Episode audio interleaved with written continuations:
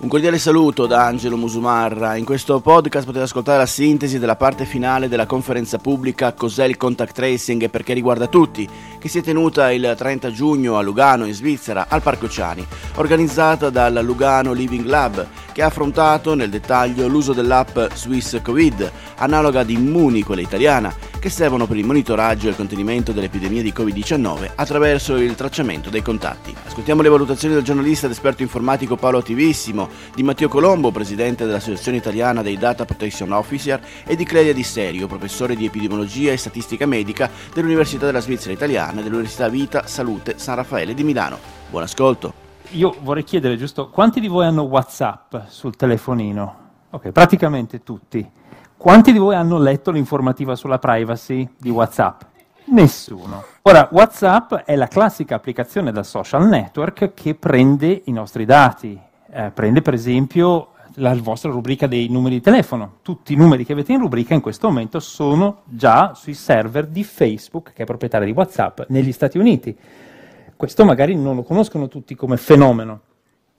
Ora, è buffo vedere come le persone sono angosciate da un'app che ha tutti questi livelli di garanzia e invece hanno liberamente scaricato WhatsApp. Io ho già installato eh, SwissCovid sul mio telefonino, l- ho fatto parte anche del, delle prove preliminari, quindi ce l'avevo già, adesso ho la versione aggiornata.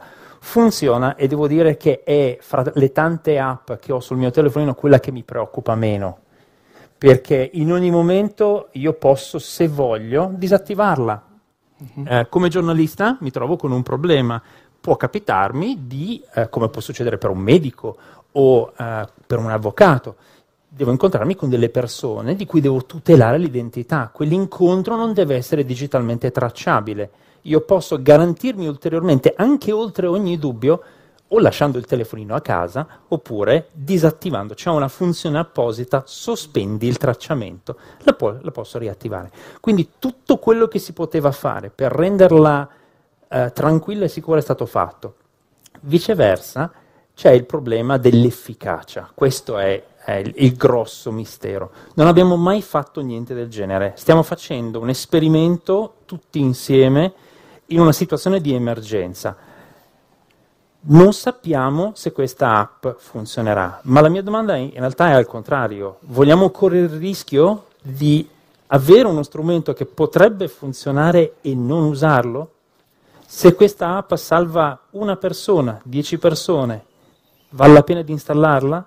Noi siamo molto spesso chiamati anche dai social network a installare giochini perché salveranno, metteranno una piantina in Africa, chissà. Invece qui abbiamo un'occasione concreta di essere utili alla società con un'app che ha zero rischi. Io francamente sto, sto tranquillo.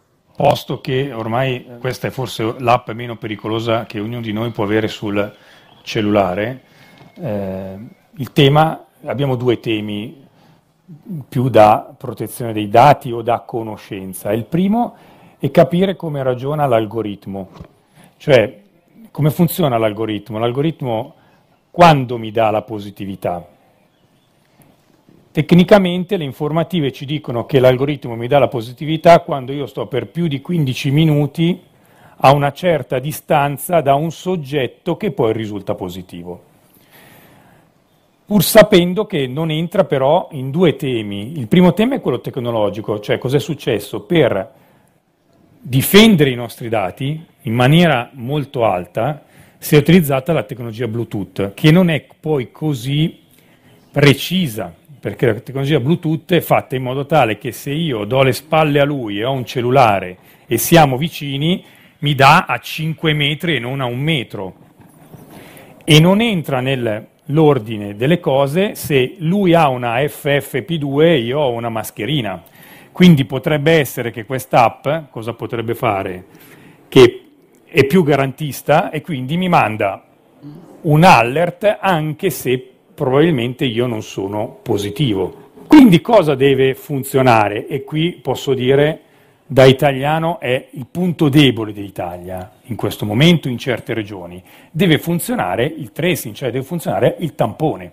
Perché differentemente, se non mi tamponano subito e non faccio il tampone immediatamente, io potrei starmene a casa in auto, eh, tutela degli altri e non essere in realtà per niente positivo. Quindi questo è un tema di esattezza del, dello strumento. Quindi questo strumento, per essere esatto, deve essere correlato a tutta un'altra serie di situazioni. E devo dire, in Svizzera siete molto più organizzati e quindi da questo punto di vista sarei molto più tranquillo, sono molto più tranquillo. Cioè, noi paghiamo, tant'è vero che alcuni virologi hanno detto che questa app alla fine non è che poi serva poi a molto, però dobbiamo pensarla in un'organizzazione totale, cioè dobbiamo pensarla anche con altri presidi. Quindi il presidio del tampone, il presidio della mascherina, il presidio del, del Bluetooth. Quindi se lo vediamo in quest'ambito, allora funzionerà.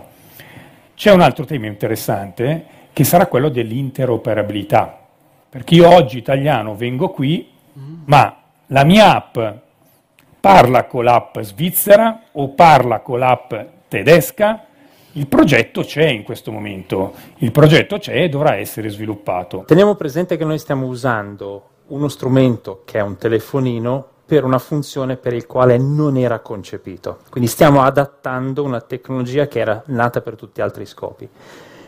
Inevitabilmente questo significa che ci sarà un tasso di errore il sistema non sarà mai perfettamente preciso. Faccio giusto un esempio, io ho un'app sul mio telefonino che adesso sta facendo, non vi preoccupate, è rispettosa della privacy, eh, sta facendo la scansione di tutti i dispositivi Bluetooth che sono nella sua portata, io ne vedo 114. Di questi 114 nessuno verrebbe considerato da SwissCovid, perché sono troppo deboli. Però eh, ci dà un'idea di come è difficile avere un dato certo, preciso. L'app è per sua natura imprecisa e correttamente è stato deciso di usarla come supporto, non come sostituto. Il contact tracing, quello tradizionale, continua a essere fondamentale. Questa app è semplicemente una, una, uno spunto in più, un suggerimento all'utente. Potresti essere stato a contatto, vai a fare un test, niente di più. Una volta capito questo limite, il problema della sua relativa imprecisione diminuisce moltissimo. Preferisco avere un falso allarme e magari stare a casa, non andare a visitare i miei genitori o andare a fare il test, che rischiare. Perché dovrei rischiare? Eh, ci sono tante situazioni nelle quali questo strumento inventato di corsa può non funzionare. Ne abbiamo già parlato, la presenza della mascherina, la vicinanza quando c'è di mezzo una finestra, un vetro, un plexiglass, ma non è un grosso problema perché i criteri di questa applicazione sono proprio quelli di fare semplicemente da primo passo, da suggerimento. E credo che questo sia molto importante da capire. Tutto questo però funziona soltanto se l'abbiamo installata. È un po' come l'allarme antifumo in casa, quello di cui abbiamo tutti staccato la batteria perché suona inutilmente. Quella volta che ci servirà saremo contenti di averla invece lasciata quella batteria. Quindi io la installo, la tengo, spero che non mi serva mai, ma credo che sia uno strumento utile anche se ha un tasso di errore potenzialmente elevato. Preferisco avere una, un avviso in più che un avviso in meno. In Italia abbiamo 20 regioni, non tutte hanno un'app, intanto parliamo da questo punto di vista, le hanno sviluppate neanche senza sentire molto l'autorità garante italiana e alcune addirittura geolocalizzano, quindi neanche sono basate solo sul Bluetooth, ma per esempio quella di Regione Sardegna geolocalizza se, se voi volete. Quindi se volete prendere una nave per la Sardegna dovete scaricare l'app e potete essere geolocalizzati o no. Se andate in Sicilia per, eh, essere, per entrare nel, nel, tema di copertura turistica dovete eh, scaricare Sicilia Sicura. Quindi sono comunque app, come posso dire, eh, volontarie. Però siete invitati a farlo. Per esempio in Lombardia abbiamo l'Allerta Lomb e i datori di lavoro sono spinti a scaricarla. Stiamo arrivando a una sorta di sdoganamento di questo eh, capitalismo della sorveglianza. Cioè queste app statali, dal mio punto di vista, rispettano la privacy se parliamo di app europee. Cioè, cosa stiamo sdoganando? Stiamo sdoganando delle mini app regionali che spesso non seguono le linee, ma soprattutto app aziendali. Noi abbiamo banche, ass- grandi assicurazioni che hanno la loro app per i loro lavoratori.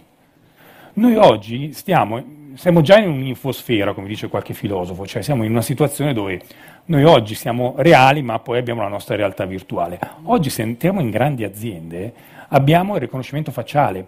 E allora sì, perché abbiamo sistemi centralizzati, perché finché i dati rimangono sul mio device, come fa l'app, l'app svizzera, cioè sono io che controllo il mio device, ma quando queste app regionali si basano su sistemi centralizzati, dove vengono salvati i dati, quando le aziende salvano i dati del lavoratore, quando ho un riconoscimento facciale in ogni città dove vado e questi dati sono su sistemi centralizzati, il grande tema è il tema della sicurezza di quei dati.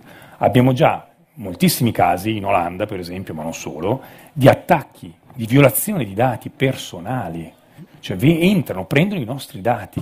Questo è un tema, cioè no, dobbiamo pensare, queste app, cioè non dobbiamo sdoganare tutte le app, cioè, questo deve essere un tema, cioè non dobbiamo pensare che se l'app è creata da un ente pubblico sia sempre un'app correttamente strutturata. Queste app statali sicuramente sì, perché c- cioè, ci abbiamo messo tantissimo, cioè hanno sentito, hanno eh, eh, pubblicato eh, proprio tutti i temi di sviluppo, ma molte app, parliamo di quelle regionali, quelle di cittadine, quelle di aziende, non sono poi così sicure. Quindi su quello invece un tema di ragionamento deve essere fatto tra eh, sia gli operatori, sia gli, l'incaricato federale, sia i garanti europei, perché quelle app sono molto più pericolose. La cosa più bella di SwissCovid e di Immuni è che l'intero paese è garantito dai furti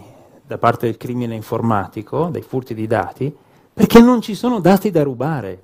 Cioè sui server centrali non c'è niente, ci sono solo dei numeri Codici. che non hanno nessuna, eh, nessun legame con la nostra identità.